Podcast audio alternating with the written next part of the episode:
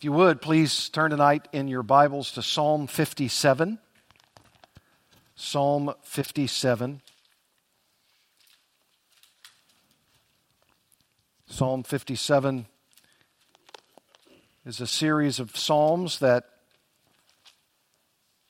are taking place in the life of David, especially as he is grappling with what we might call outside forces who are intending to destroy his life.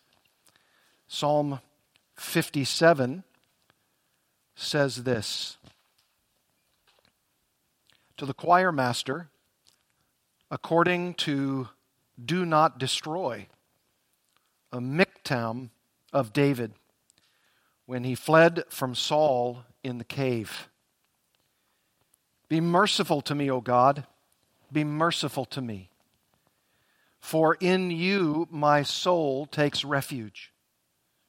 In the shadow of your wings I will take refuge, till the storms of destruction pass by. I cry out to God Most High, to God who fulfills his purpose for me. He will send from heaven and save me. He will put to shame him who tramples on me. God will send out his steadfast love and his faithfulness. My soul is in the midst of lions. I lie down amid fiery beasts, the children of man, whose teeth are spears and arrows, whose tongues are sharp swords. Be exalted, O God, above the heavens.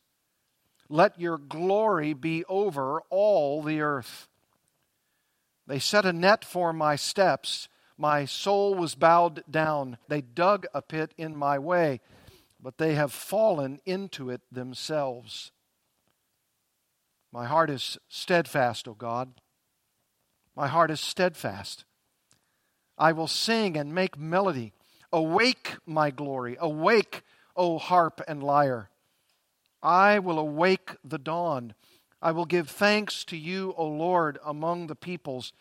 I will sing praises to you among the nations. For your steadfast love is great to the heavens, your faithfulness to the clouds. Be exalted, O God, above the heavens. Let your glory be over all the earth.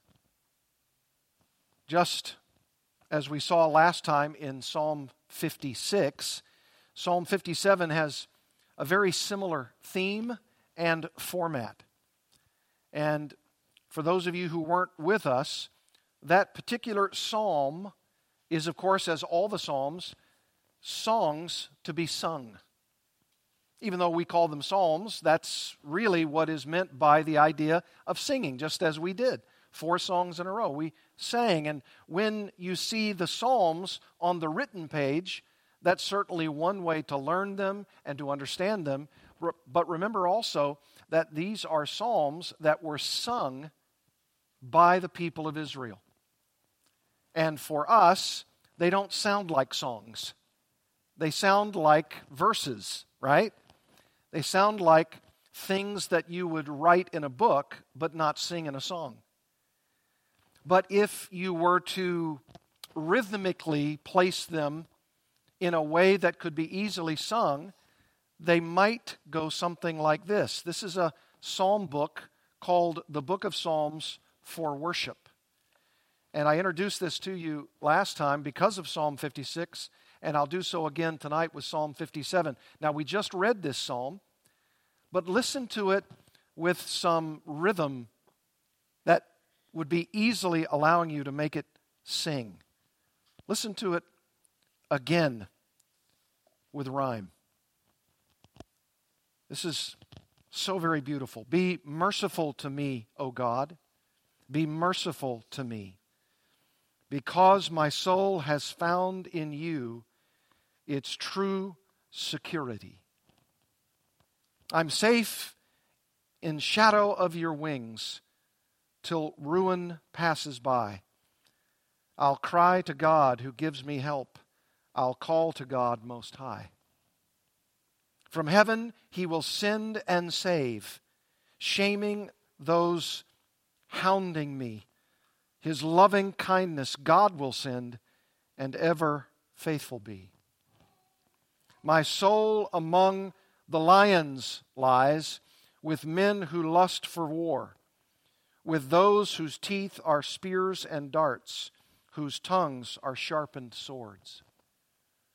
Oh, be exalted high, O God, above the heavens stand, and let your glory be above all earth, both sea and land. They spread a net to catch my feet.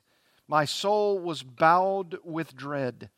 Although they dug a pit for me, they fell in it instead. My heart is firm, my heart is firm. O God, I'll praise with song. My glory wake, wake harp and lyre, my song will wake the dawn.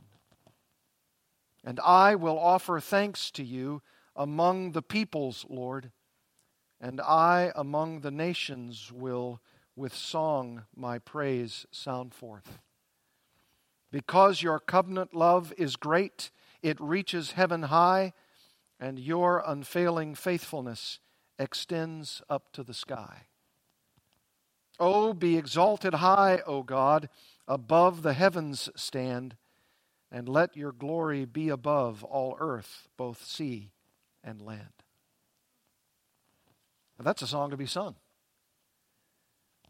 Someone has meditated on that psalm and spent a great number of hours, I suspect, putting that to rhyme, but so very sweet and so very teachable. Let's look at Psalm 57. And just like Psalm 56, as I said, because this is a song, there's a chorus, there's a refrain. Did you pick it out? It's very easy to see. Look at verse 5 again and verse 11. Do you see how it's repeated? That means, of course, that this is the chorus. Be exalted, O God, above the heavens.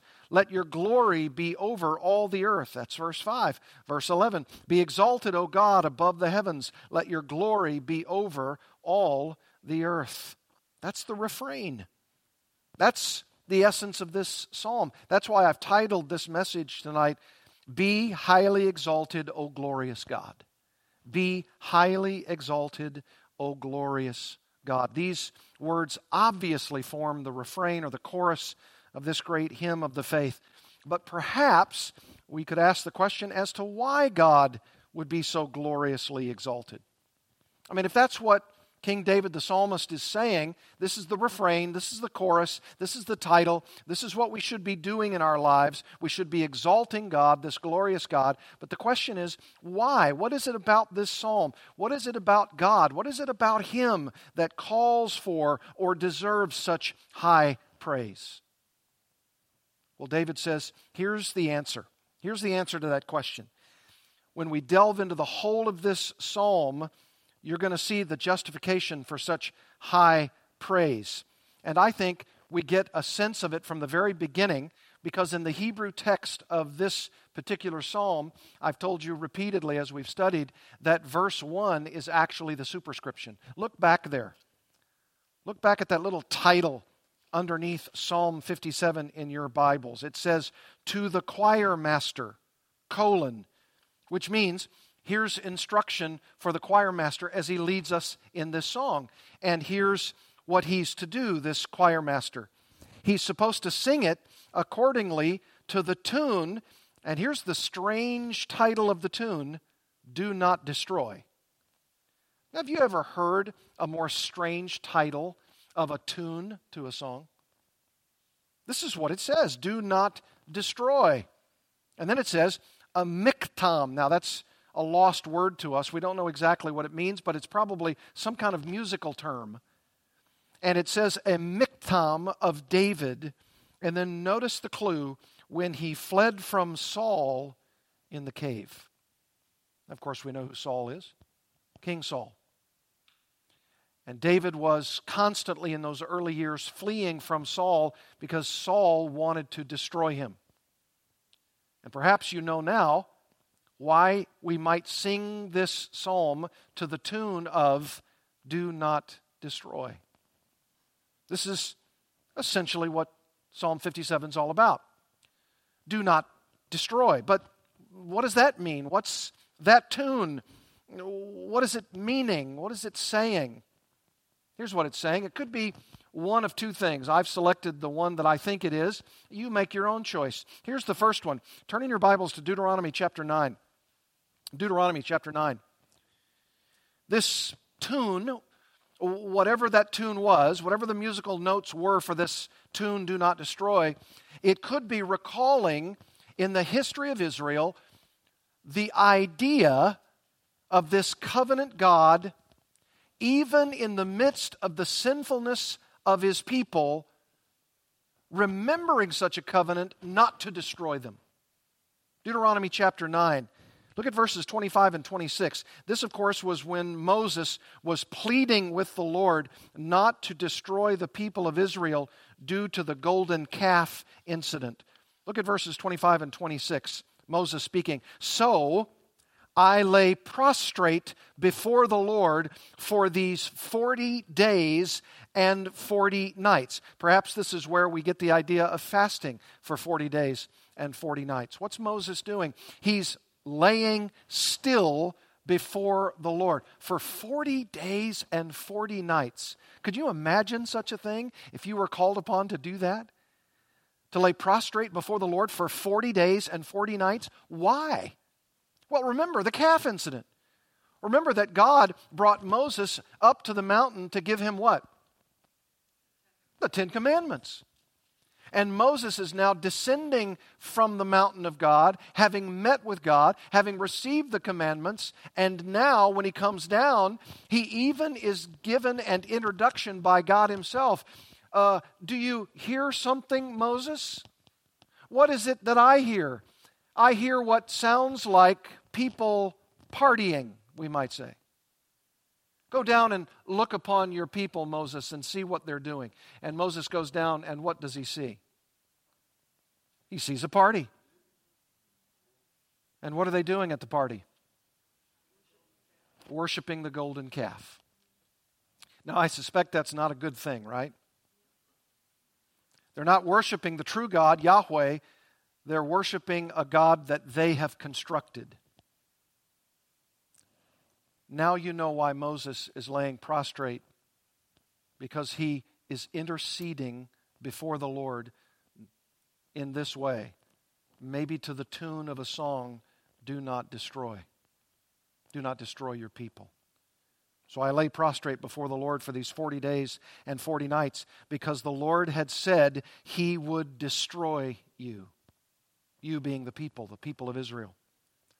And I prayed to the Lord, O Lord God, O Yahweh God, do not destroy your people and your heritage, whom you have redeemed through your greatness, whom you have brought out of Egypt with a mighty hand.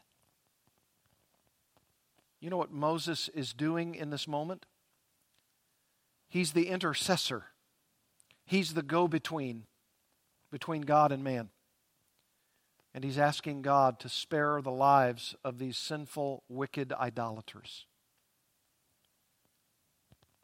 Perhaps the phrase, do not destroy, here in Psalm 57 might tie into the idea of a psalm like this When there is need for an intercessor, someone to stand between a wrathful God who is about to, to destroy his people because they deserve it, and he asks the Lord to stay his hand so that the people are not forever destroyed. Maybe that was such a recurring theme in the life of the people of Israel that somehow a tune was set to music that needed to be sung every time the people were sinning against their God with idolatrous worship. Do not destroy. Do not end the lives of these wicked people, even though they deserve it. Perhaps that's what do not destroy means. We don't know. Or perhaps this phrase, do not destroy, means something else. Turn in your Bibles to 1 Samuel 26. 1 Samuel 26.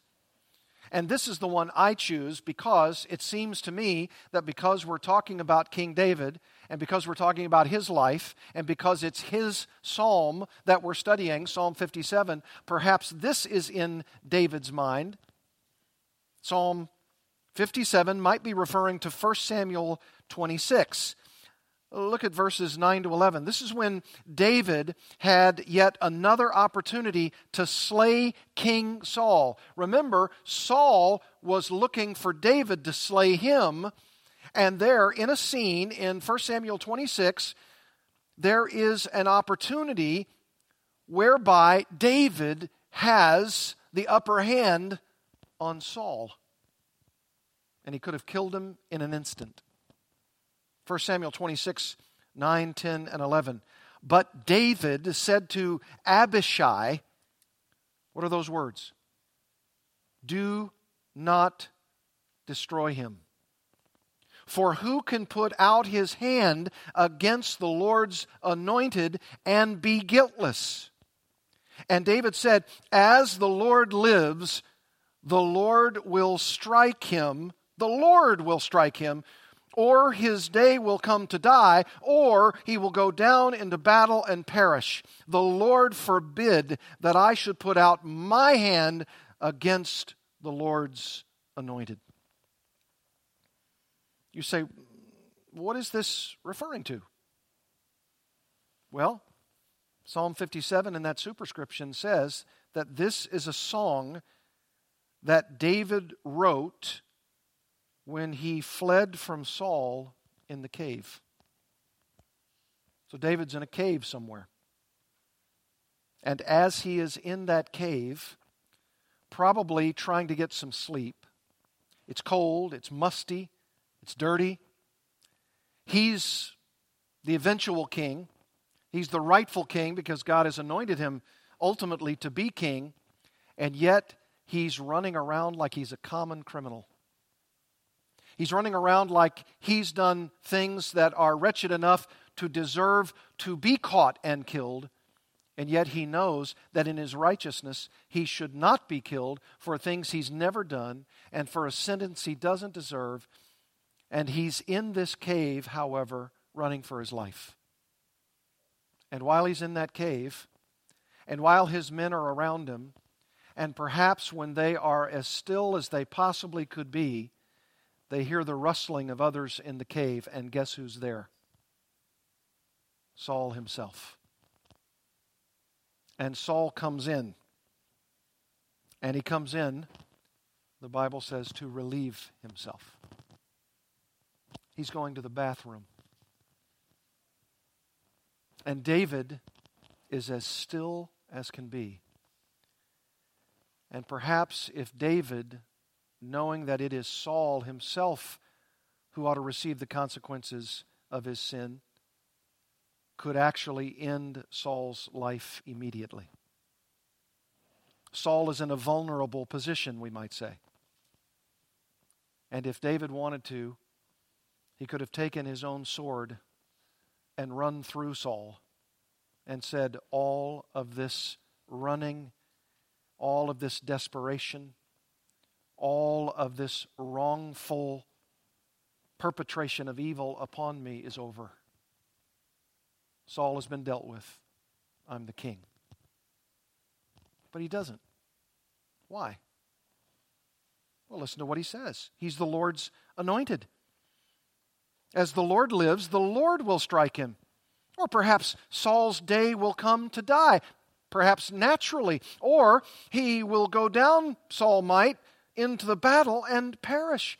The Lord, Yahweh, forbid that I should put out my hand against the Lord's anointed. God hasn't commanded me to kill Saul. God hasn't told me to do it. I know that Saul's in a vulnerable position. He, he's, he's taken down his robe, as it were, and it's at his feet. And he's so vulnerable. And I have the upper hand. And I have the sword. So, what does he do? He goes in very stealthily, and how one would do this without anybody noticing, no one shall know. And he takes his knife and he cuts off a part of Saul's robe. And when the coast is clear, and Saul and his men are outside the cave, and by the way, how many men does Saul have with him, according to this story? 3,000. And when David and his little band of mighty men are in safe distance on the next hillside, he calls out in a loud voice to Saul, I could have killed you. But here's the robe. Peace. Check your robe.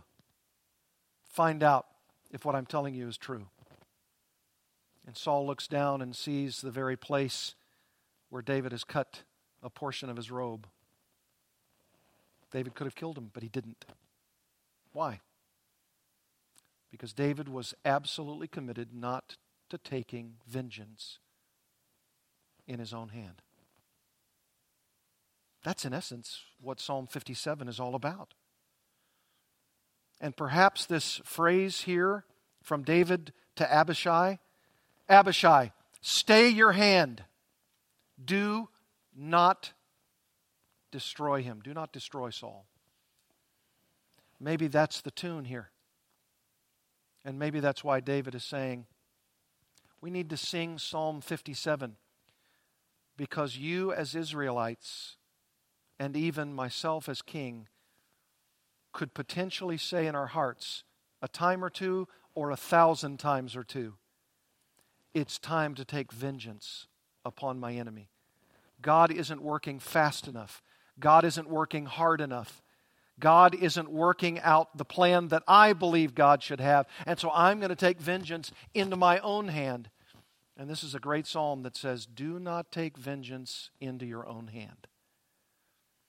This is what is happening in David's life whatever was in his mind, either about the destruction of God's people due to their sinfulness, or even whether or not Israel's king Saul deserved to die due to his own sinful pursuit of David, this psalm is beckoning the people of God to sing God's praises for deliverance by trusting him, that is Yahweh God, and when he chooses to bring vengeance upon Israel's enemies. Wait for God. Trust God believe God. Now, some of you might say, now, wait a minute. Isn't this scene of David and Saul and the cutting off of the robe sound somewhat familiar? Go back a couple chapters to 1 Samuel 24. 1 Samuel 24. This is actually the first example of how David chose not to destroy the Lord's anointed, though Saul was a, wicked king in Israel.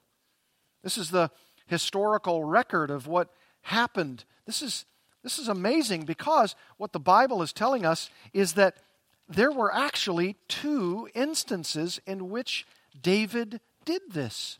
Look at 1 Samuel 24. Verse 1 When Saul returned from following the Philistines, he was told, Behold, David is in the wilderness of En Gedi. Then Saul took 3,000 chosen men out of all Israel and went to seek David and his men in front of the wild goats' rocks. And he came to the sheepfolds by the way, where there was a cave, and Saul went in to relieve himself. Now, David and his men were sitting in the innermost parts of the cave, and the men of David said to him, Here is the day in which the Lord said to you, Behold, I will give your enemy into your hand, and you shall do to him as it shall seem good to you. Then David rose and stealthily cut off a corner of Saul's robe, and afterward David's heart struck him you say, what does that mean?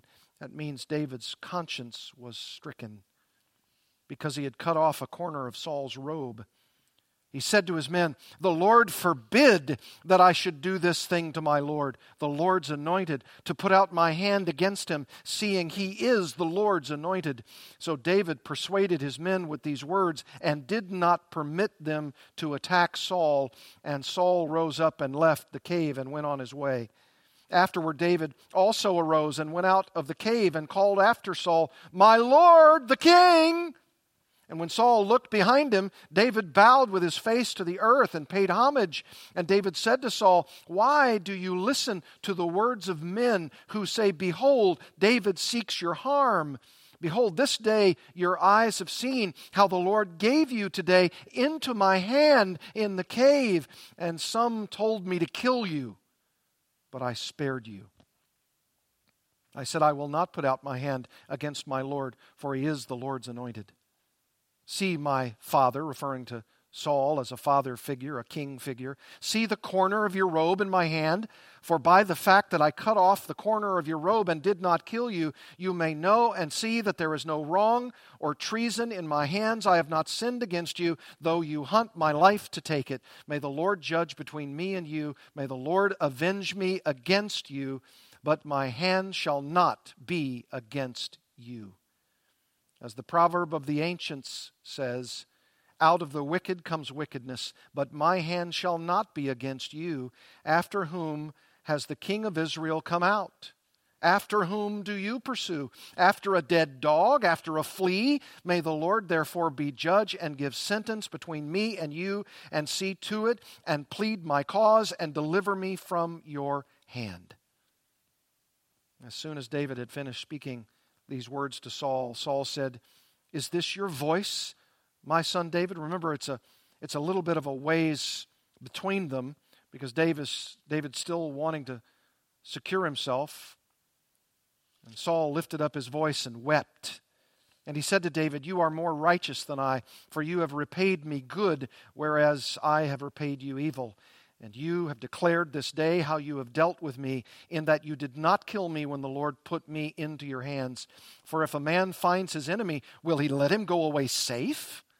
So may the Lord reward you with good for what you have done to me this day. And now behold, I know that you shall surely be king, and that the kingdom of Israel shall be established in your hand. Swear to me, therefore, by the Lord, that you will not cut off my offspring after me, and that you will not destroy my name out of my father's house. And David swore to this to Saul. Then Saul went home, but David and his men went up to the stronghold. Now, of course, just two chapters later, in chapter 26, David spares Saul again. Which means David's consistent with his actions, and Saul has completely forgotten that he'd been delivered into David's hands, or possibly not forgotten. Saul's all about vengeance, David's not. You see the point? And by the way, all this historical fact, all that we just read, Deuteronomy 9, what Moses is doing to, to lay before God to save his people from their wickedness, to see what David is doing, not to destroy the king of Israel because he is, at that moment at least, the Lord's anointed. That's all the historical fact. Go back to Psalm 57. This is what's in David's heart. This is what David sings. All of that that I've read, that's the fact of the historical record. This is the song about that record Psalm 57. No wonder David comes up with the chorus Be highly exalted, O glorious God. Why? Because David's still alive.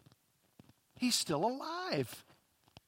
I mean, just as much as Saul and 3,000 men who could have found him and killed him at once in the vengeance of Saul's heart. Does he not think in his own heart, that is David, that God is protecting him every single day, every single moment, every single attack? Every single pursuit. Is that, is that what you think? Is that what you think when you're in a jam? Uh, when you're in a tough spot? When you don't see the way out? Are you trusting God like David? God's going to vindicate me. I, I don't have to perpetrate vengeance upon my enemies because I don't think God's working fast enough. I don't think God's working wisely enough. I don't think He's doing in my need what He should otherwise be doing. God, aren't you listening? Aren't you there? Now, this is a psalm in which David is fixed and secure that God is to be highly exalted. And he uses that chorus those two times in verses 5 and 11 and then he gives you the actual reasons from his heart. Not just the historical record, we've read that, but this is what's in David's heart. This is his song, and this ought to be your song and my song. And I see five verses of this song. Look at the first one. Look at verse 1. This is the, this is the first verse of this song to be sung. Be merciful to me, O God. Be merciful to me. Be gracious, your Bible might say. Be gracious to me, O God, for in you my soul takes refuge. Saul's after me. I heard him in the cave. He's got 3,000 men with him. In the shadow of your wings, I will take refuge till the storms of destruction pass by. Now you know what the storms of destruction are. Can you hear the stomping of 3,000 men and 6,000 feet. Can, can you hear that? I mean, there are, there are people who are vowing in their hearts to ensure that they will not do anything else except what King Saul orders them to do, and that is to find David and kill him. I've never had that example. I, have never had that adventure. I, I've never had that circumstance. Nobody's been after me like they were after the Apostle Paul in the book of Acts, where it says that they had made a covenant not to eat or drink until Paul was dead. Now, that's something I cannot relate to. But I might be able to relate to verse 1 so that in whatever circumstances I'm in, and I'm in a pickle, I'm in desperate straits as I perceive it about my life, be merciful to me, O God. Be merciful to me. For in you, and maybe we could say it this way for in you and you alone, my soul takes refuge. In the shadow of your wings, I will take refuge till the storms of destruction pass by, till Saul and his 3,000 men are away from me. That's, that's verse 1 of this song. No, no wonder he says, that God is to be so highly exalted. If you want me to put a principle f- for it in verse 1 to you, it'd be this God fulfills his great purpose for me. God fulfills his great purpose for me. You say, How so? Look at verse 2.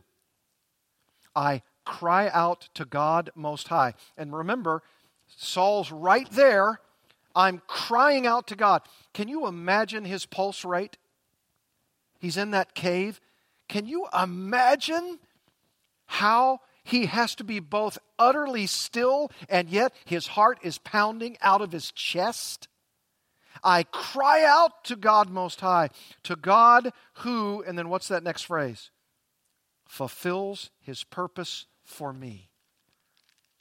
What does he mean by that? David knows he's anointed.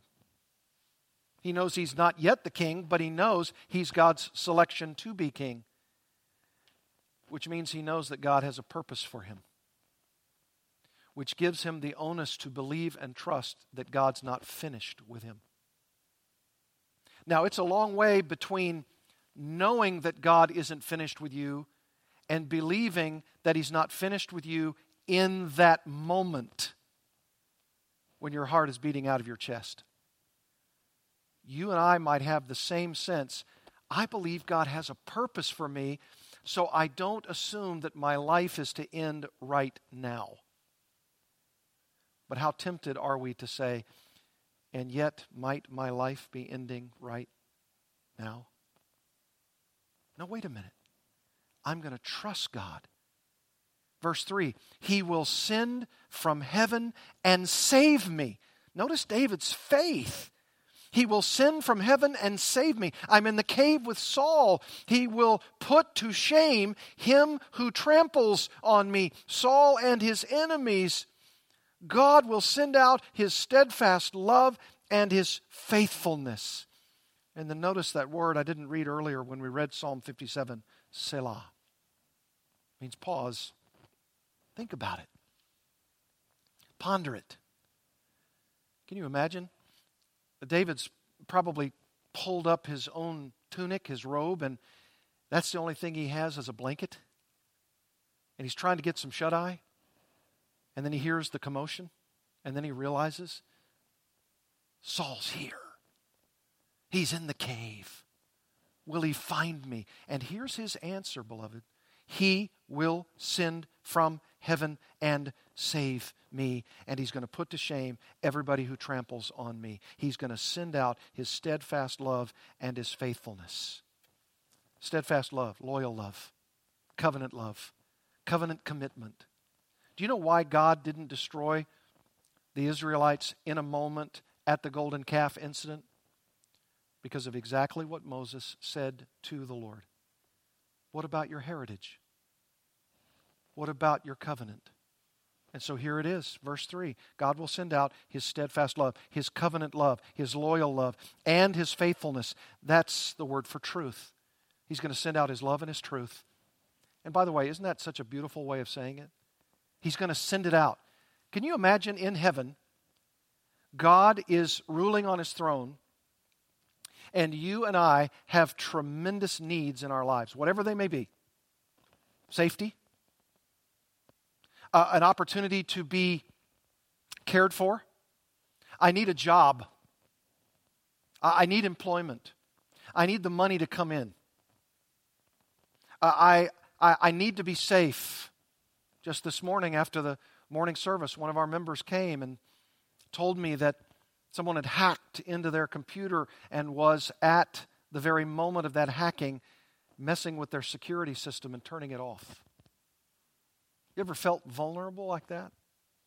Especially as a, an aged woman? You ever thought, since there's nobody in the house, am I safe? Somebody's actually able, through a computer system, to turn my security lights off at my own house. That's real. That's happening right now. I need, a, I need work. I need a job. I need security. I need safety. I need you to come through for me. And what does God say? I'm going to send out two things to you. I'm going to dispatch them to you immediately. And what are they? Love the loyal love that I have for you, and truth. Anybody need such a thing? Anybody asking the Lord for such a thing?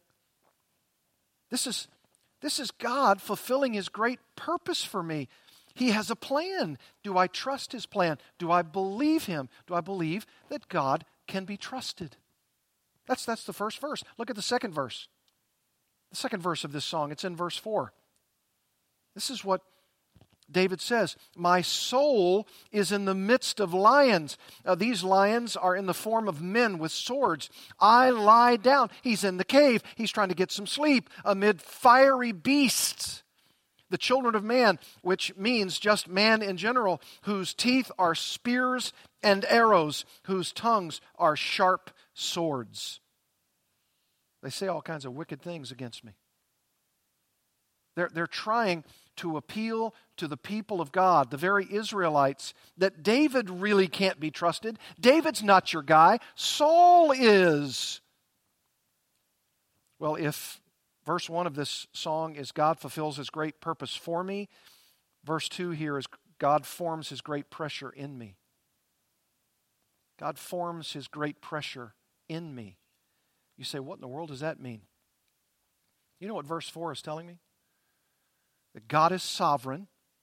And even though I'm in the midst of lions, even though I'm lying amid fiery beasts, even though men who have teeth like spears and arrows and tongues like sharp swords are after me, God is in sovereign control. And what's He doing? God is actually orchestrating, forming a kind of sovereign pressure in me to trust Him.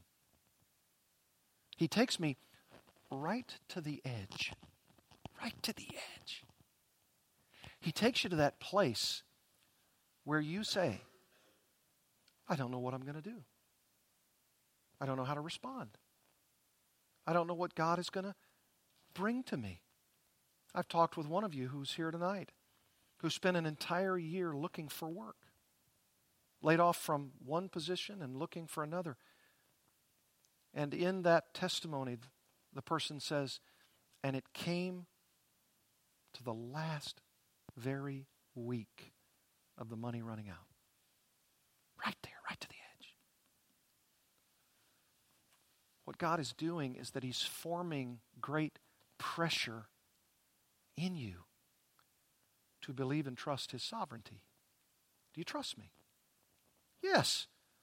Lions and beasts and spear and arrow teeth and sharp sworded tongues. Yes, all designed by God. All designed by God to form pressure in the circumstances so you'll trust His sovereignty. Look at the third verse in the song. Look at verse 6. This is, this is God fashioning His great providence toward me. Look at verse 6. David says, They, speaking of Saul and his army, they set a net for my steps. My soul was bowed down. In other words, I was at the lowest ebb of my life. They dug a pit in my way. They want to capture me. But look at what happens. They have fallen into it themselves. What's he saying? Well, God's fashioning his providence toward me. Look, what they meant for evil, God means for, for good. Genesis 50 20. God pushes us right to the edge and creates great pressure in our lives to trust Him. And then we see the very unfolding of His providence. Because those nets, that trap, it's, it's right there. It's been dug. They, they have it ready, and, and they're thinking, I'm going to walk right to the edge, and the next step is me going downward. And what God does in His providence toward me is that He causes me to go left and right and miss the trap, and the enemy goes in it instead of me. Look, this is a real man, David, with a real life. And he's a sinful man at that. And he wants to do the right thing, just like you and like me. We're real people. We have real lives. We've got real needs. We have real temptations not to trust God, not to believe that He has our best interests in mind. And you say, oh, no, that's not me. I mean, I know God. I, I trust Him. Yeah, but when the pressure's on, when the trap is set, do you believe that God will deliver you? This is, this is the song. You, you asked me the question how is it that I could sing a song that God is to be mighty, exalted, and glorious? And I say, because he's going to fulfill his great purpose in me, because he's going to form this great pressure that causes me to trust him, and he's going to fashion his great providence so that the very traps that are set for me actually are the traps that my enemies fall into themselves. This is, this is a great song to sing. Look at, look at verse 4 of the song. Look at verses 7 and 8. Verses 7 and 8. My heart is steadfast, O God my heart is steadfast.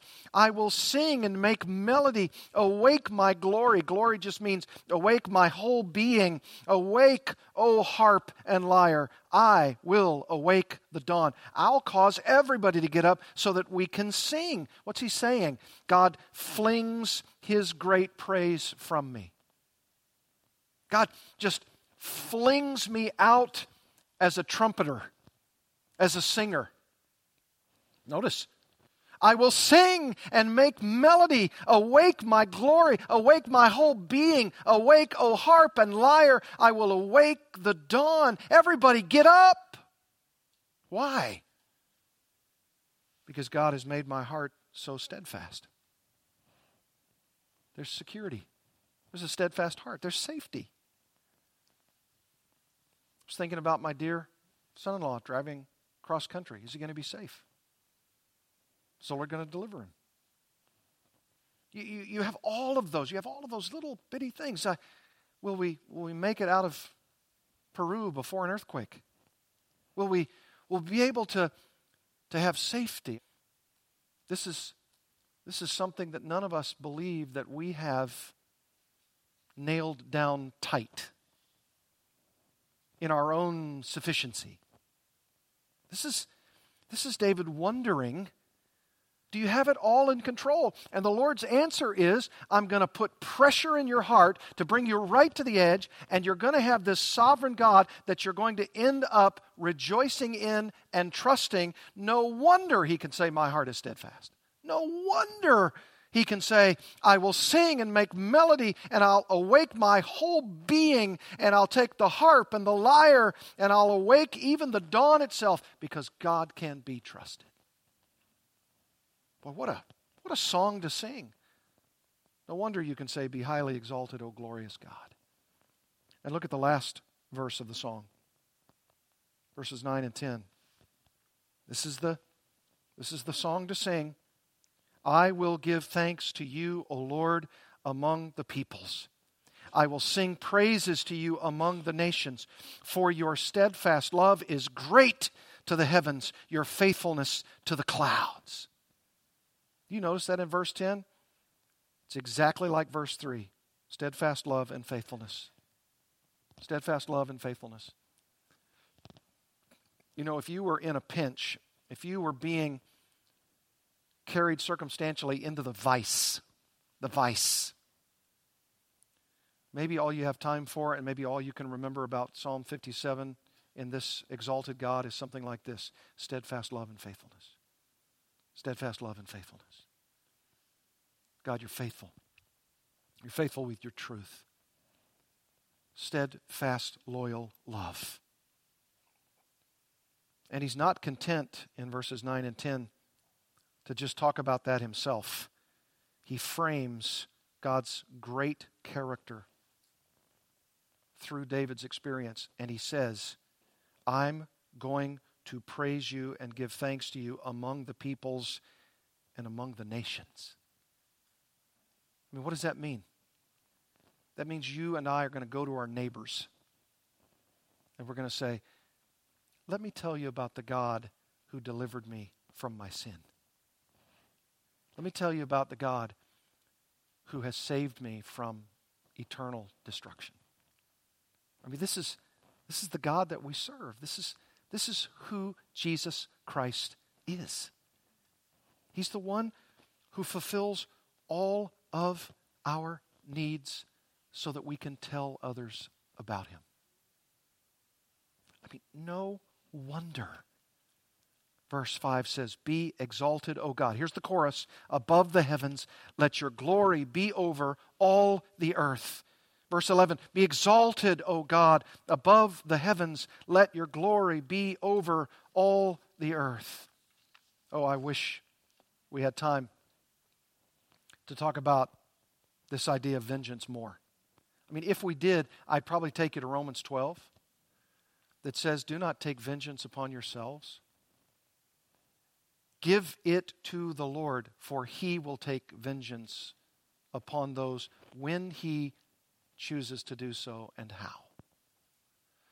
Or maybe I could take you to 1 Peter 2, where it says about the Lord Jesus Christ that when he was reviled, he did not revile in return. When he was accused, he did not say, hey, wait a minute, that's not fair. That's not who I am. That's not what I did. This is a kangaroo court. Who's in charge here? This is a sham. Let me out. I did nothing wrong. No, like Isaiah 53 7, he was oppressed and he was afflicted, yet he opened not his mouth, like a lamb led to the slaughter, and like a sheep that before its shearers is silent, so he opened not his mouth. And aren't you glad he didn't? You see, this whole matter of vengeance and, and God, where are you? And why aren't you protecting me from my enemies? And, and why isn't there fairness in the world? Is all bound up in the reality that Jesus Christ Himself sinless, chose not to open his mouth, chose not to defend himself, and went all the way to the cross because God was fulfilling his purpose in Jesus. And so he was silent at the cross, taking that sin, the sin of the world, upon himself because he knew that God's purpose was fulfilled in him. Let's bow together in prayer. Heavenly Father, tonight is a night where we've got to ask ourselves the question could anyone claim that they had it worse than the Lord Jesus, the Son of the living God? That David's greater son, our Lord Jesus Christ, was one who himself chose not to take the vengeance that was actually rightfully his to take because he is the perfect Son of God who never sinned against anyone and, and yet he was constantly dogged by sinners against himself the sinners who wanted him dead and out of the way. And there in his earthly ministry as a man, he chose to take all the abuse that was hurled at him from wicked, vile, guilty sinners. And even though he himself had no sin, even though he'd never sinned against them, why did he not retaliate? Why did he, why did he not exact vengeance upon these, these wicked religious leaders, these people who were so against him for no reason, no reason at all? Well, I suspect it was because of David in his line, who said in Psalm 57 2, I cry out to the Most High, to God who fulfills his purpose for me. He knew what the purpose was. He knew what the end was. He knew what he had to do, and he trusted God for what God was going to do to fulfill his purpose in him. And so we ask tonight, Father, all of us, each of us individually, what is your purpose for me? How are you fulfilling the goals that you have set for me? And how am I trusting you, even uh, though I may not know what exactly those plans are? Am I kicking against your plan? Am I questioning it? Am I wondering why you're not doing what I think you ought to be doing? Oh Lord, deliver us like David and like our Lord Jesus Christ from the presumption that we know what your purpose is, and we're asking you to get on with it. Let us trust. Let us not take vengeance upon ourselves. Let us ask you to give us patience and perseverance and faith and trust so that we might see your purposes fulfilled in us, in me. May it be so. May I trust you with my life. And may you be in my life highly exalted, O glorious God. We pray these things in Jesus' name. Amen.